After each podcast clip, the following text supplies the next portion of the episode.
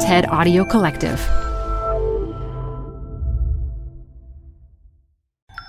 This TED Talk features broadcaster Lee Thomas, recorded live at TED Salon Trailblazers 2019.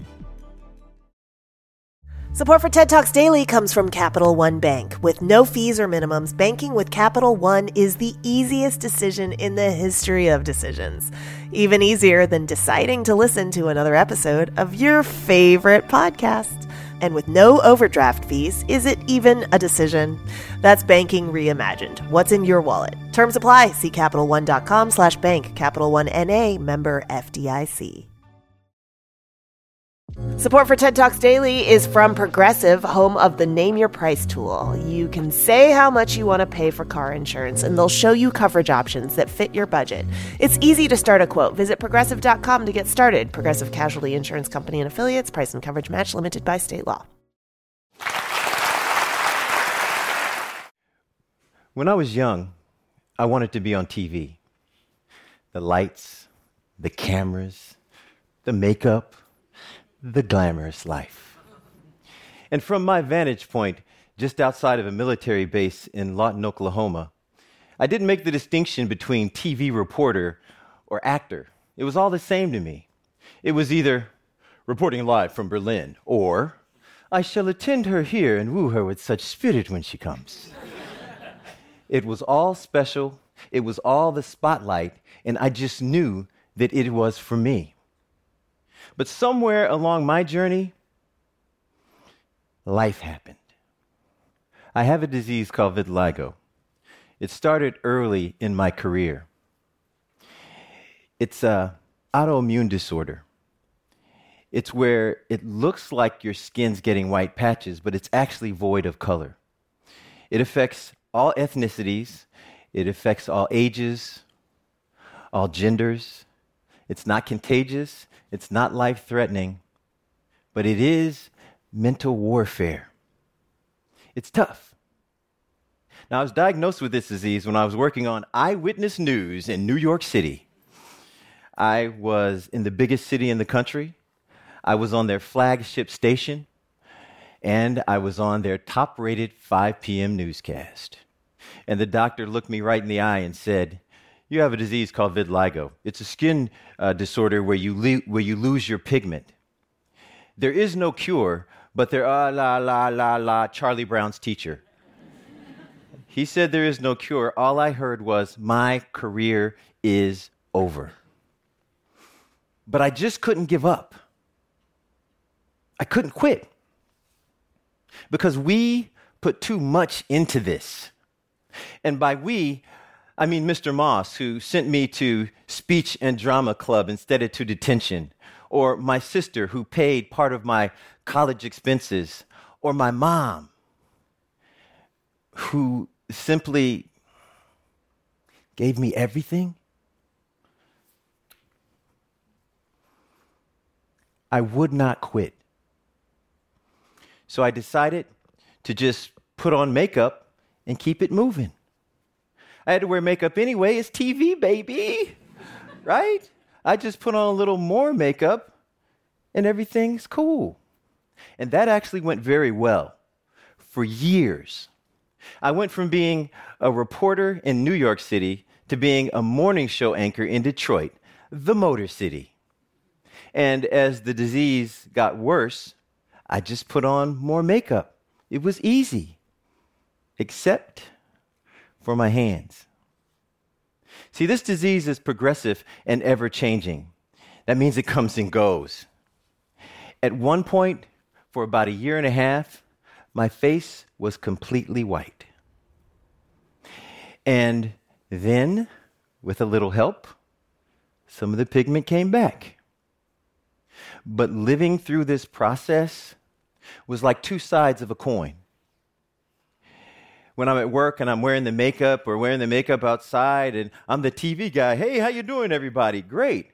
At home without the makeup, I take it off and it was like being a leper.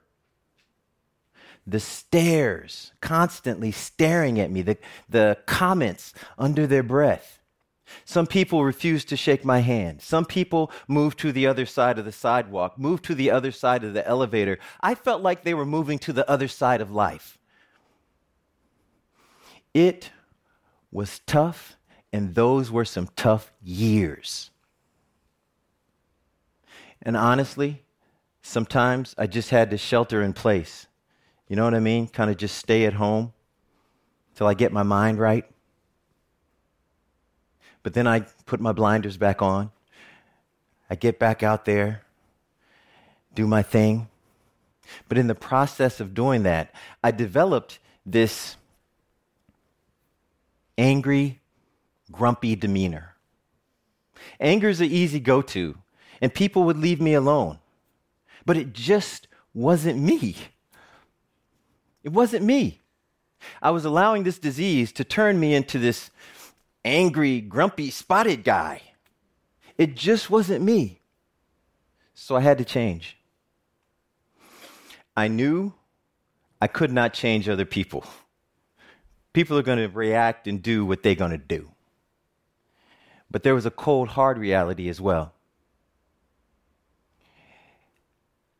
I was the one that was showing anger, sadness, and isolating myself. It was actually a choice. I was walking out the door every day expecting the world to react with negativity. So I just gave them that mean face first. If I wanted change, the change had to start with me. So I came up with a plan. Two parter, not that deep. Number one, I would just let people stare.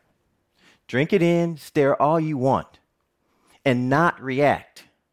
Because the truth is, is when I got this disease, I was all up in the mirror, staring at every new spot, trying to figure out what is going on.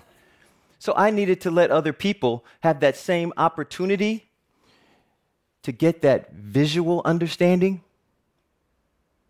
Number two, I would react with positivity. And that was simply a smile, or at the very least, a non judgmental, kind face. Simple plan, but it turned out to be more difficult than I thought. But over time, things start to go okay. Like this one time, I'm at the store, and this dude is like staring at me He's like burning a hole in the side of my head. I'm shopping. He's staring at me. I'm going to the checkout. He's staring at me. I'm checking out. He's on the other line checking out. He's staring at me. We go to the exit. He's still staring at me. So I, uh, I, I, I, see he's staring. Finally, I, I turn to him and I go, Hey, buddy, what's up? He goes, What's up? What's up? Hi. Awkward. so to relieve the tension, I say, It's just a skin disorder. It's not contagious, it's not life threatening, it just makes me look a little different. I end up talking to that guy in the grocery store for like five minutes. It was kind of cool, right? And at the end of our conversation, he says, You know, if you didn't have vitiligo, it's actually vitiligo, but he was trying, so. if you didn't have vitiligo, you you'd look just like that guy on TV. and I'm like, Yeah, I get that. I get that. Yeah. So things were going okay. I was having more good exchanges than bad. Until that day. I Had a little time before work, so I like to stop by the park to watch the kids play. They're funny. So I got a little too close. This little girl wasn't paying attention. She's about two or three years old. She's running. She runs directly into my leg and falls down pretty hard. I thought she hurt herself. So I reach out to try and, you know, help the little girl, and she looks at my vitiligo and she screams.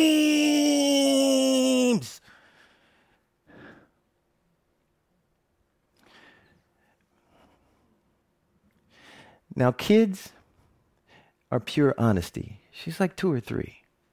This little girl, she wasn't trying to be mean. She didn't have any malice in her heart. This little girl was afraid. She was just afraid. I didn't know what to do. I just took a step back, put my hands by my side. I stayed in the house for two weeks and three days on that one. It took me a second to get my mind around the fact that I scared small children. And that was something that I could not smile away.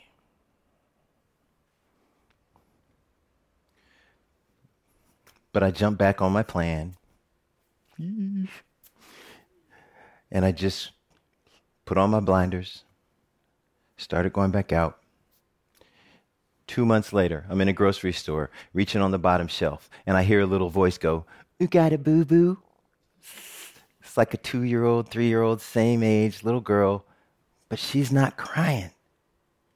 So I kneel down in front of her, and I don't speak two year olds, so I look up at the mom. I said, What did she say? And she says, She thinks you have a boo boo. So I, I go, No, I don't have a boo boo. No, not at all. And the little girl says, Does it hurt? And so I look to mom for the translation, and she says, She thinks you're hurt. And I said, No, sweetie, I'm not hurt at all. I'm fine. And the little girl reaches out with that little hand and touches my face. She's trying to rub the chocolate into the vanilla or whatever she was doing. It was amazing. It was awesome because she thought she knew what it was, she was giving me everything I wanted kindness, compassion. And with the touch of that little hand, she healed a grown man's pain.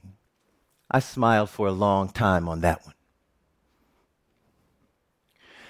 Positivity is something worth fighting for. And the fight is not with others, it's internal. If you want to make positive changes in your life, you have to consistently be positive.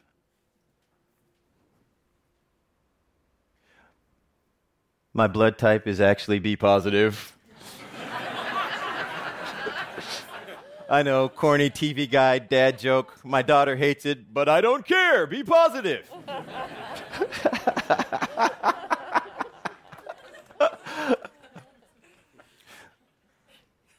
a 14 year old boy years ago, this kid had vitiligo.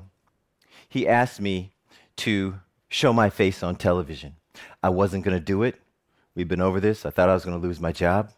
But the kid convinced me by saying, if you show people what you look like and explain this to them, maybe they will treat me differently.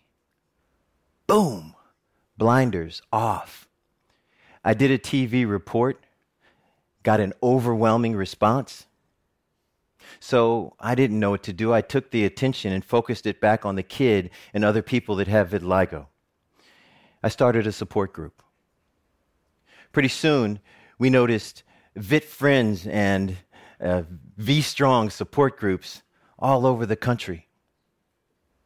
In 2016, we all came together and celebrated World Vitiligo Day this past June 25, we had over 300 people all in celebration of our annual event. It was amazing. Yeah. Thanks.